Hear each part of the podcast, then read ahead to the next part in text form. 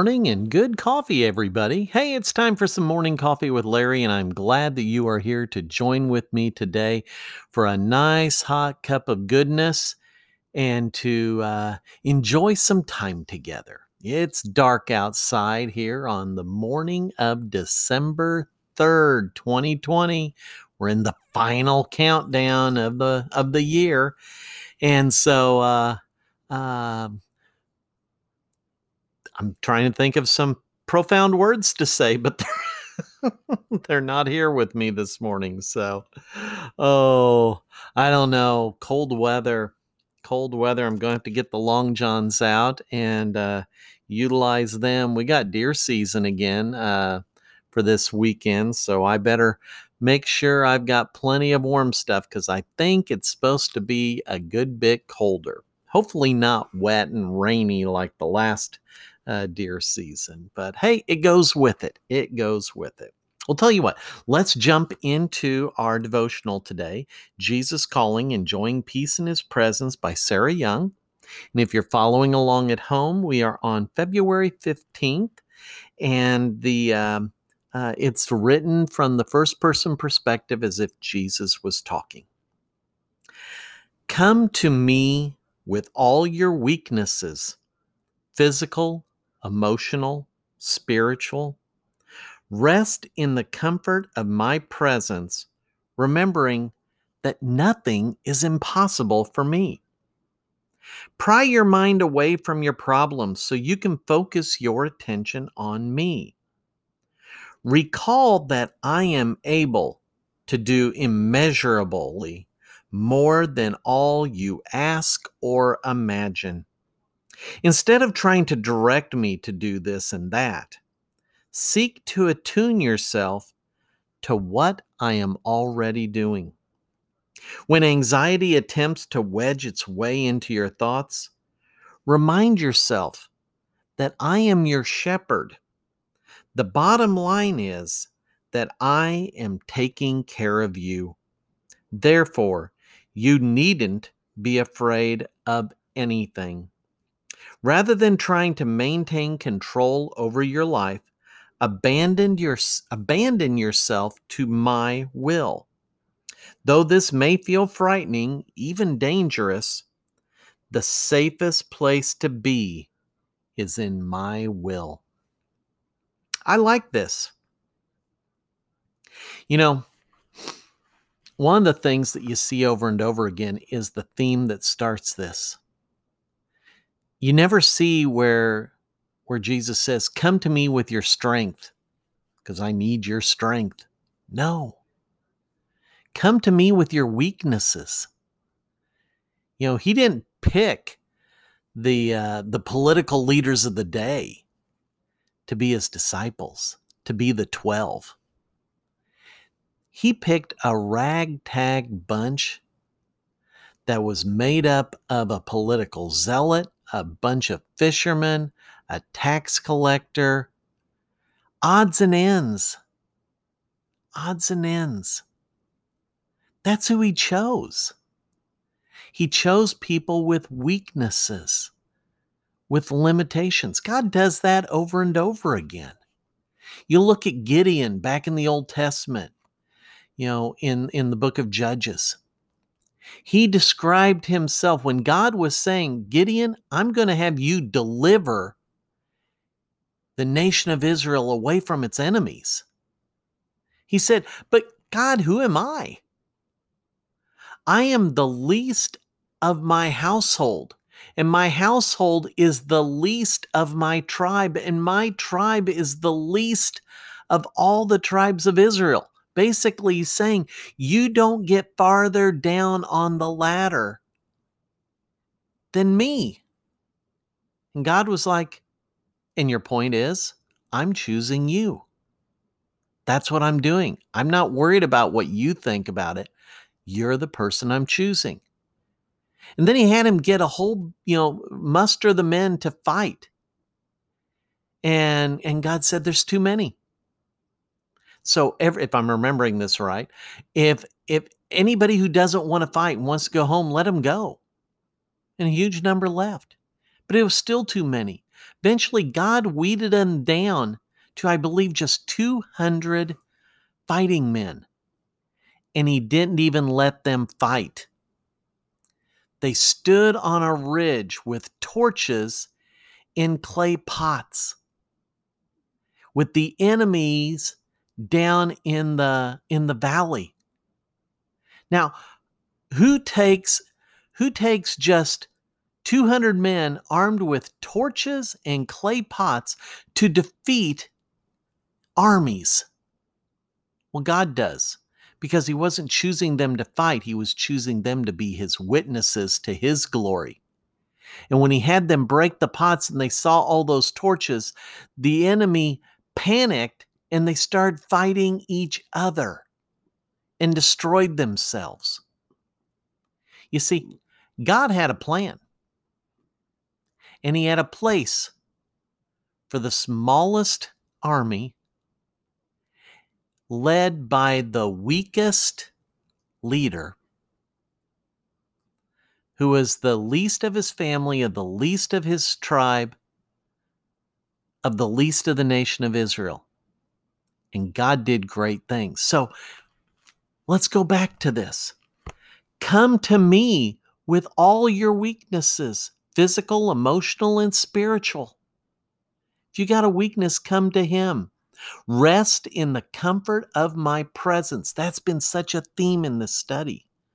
Remembering nothing is impossible with me. Jesus is omnipotent as a part of the Godhead. If you think that he can't solve your problems or he can't solve the nation's problems or he can't solve the world's problems, guess what? He can. It may not be the way you think it ought to go, but you know what? That's okay. He kind of has a better perspective on things than we do. Remember, nothing is impossible with me. Pry your mind away from your problems so you can focus your attention on me. How many of you, in order to get away from the thoughts of your problems, you need a crowbar? Because they are stuck to you and you are stuck on them. Sometimes we're so stuck. It's not because there's super glue holding it, but we're stuck because we got a grip on it. For some reason, we have a grip on the problems. And he's saying, put your attention, put your focus back on me. He's saying that over and over. Recall that I am able to do immeasurably more than all you ask or imagine. That's a big word, immeasurably. It's so big, it can't be measured. And what's so big? What he can do in surpassing all you ask and all you imagine. Wow. When anxiety attempts to wield its way into your thoughts, remind yourself that I am your shepherd. God is our shepherd. Jesus is our shepherd. He is our good shepherd. And the shepherd defends the flock from what? From the wolves from the Badgers, from the Hawks, from the Eagles, from whatever is after you. He is your shepherd. And don't let the anxiety wedge between you and your shepherd. The bottom line is that I'm taking care of you. Therefore, you needn't be afraid of anything. God promises to take care of us, to guide us along His path. That doesn't mean it's easy sailing. It doesn't mean there aren't challenges. It doesn't mean there aren't struggles. It doesn't mean there aren't cliffs to scale. But when we are inside His will, when we are in His will and following His will, and He's leading us there, He's leading us there because He's already made a way. He's already made a way. Rather than trying to maintain control over your life, abandon yourself to my will. So this is this kind of goes back to we'll plan out all the different things we want to do and we ask God to bless it. What God wants us to do is dive into his plans, his desires, his purpose, his mission with you. Dive into it. Abandon your plans because his are immeasurably better. Though this may feel frightening, even dangerous, the safest place to be is in my will. Yeah, that last part just kind of jumps out at you, doesn't it? The safest place to be is in my will. All right, let's take a look at our scripture lessons. The first is from the first chapter of Luke, verse 37, very short. For nothing will be impossible with God. For nothing will be impossible with God. That needs to be on a t shirt. That's short enough to be on a bumper sticker. That's a good phrase. For nothing will be impossible with God. Ephesians chapter 3, Paul's letter to the Christians in Ephesus. We're looking at verses 20 and 21. And this is how he's he's wrapping up uh, this particular section of his letter. Now to him who is able to do far more abundantly than all we that we ask or think, according to the power at work within us. To him be glory in the church and in Christ Jesus throughout all generations, forever and ever. Yeah. There's an abundance of His will, there's an abundance of good things, there's an abundance of His peace that comes with His presence. Finally, the 23rd Psalm, the first four verses. I love the 23rd Psalm. There's not a lot to it. There's not a lot to it. There's six verses. That's it. But boy, what's in those verses? The Lord is my shepherd, I shall not want. He makes me lie down in green pastures. He leads me beside still waters. He restores my soul. He leads me in paths of righteousness for his name's sake. Even though I walk through the valley of the shadow of death, I will fear no evil, for you are with me. Your rod and your staff, they comfort me. You know, something from the very first line, first verse, I, I think I always took it the wrong way. The Lord is my shepherd, I shall not want. It was like, I, I don't want this shepherd. But actually, it ties in with the idea of wanting.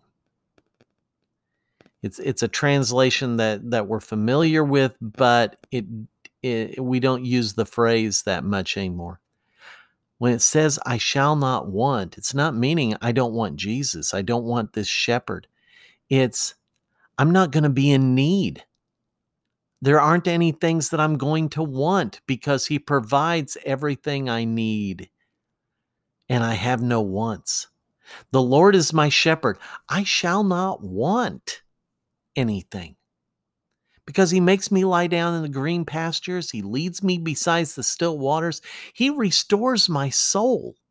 He leads me in the paths of righteousness for his name's sake. And even though I walk through the valley of the shadow of death, I do not fear any evil. I will fear no evil because you, God, you, my shepherd, are with me.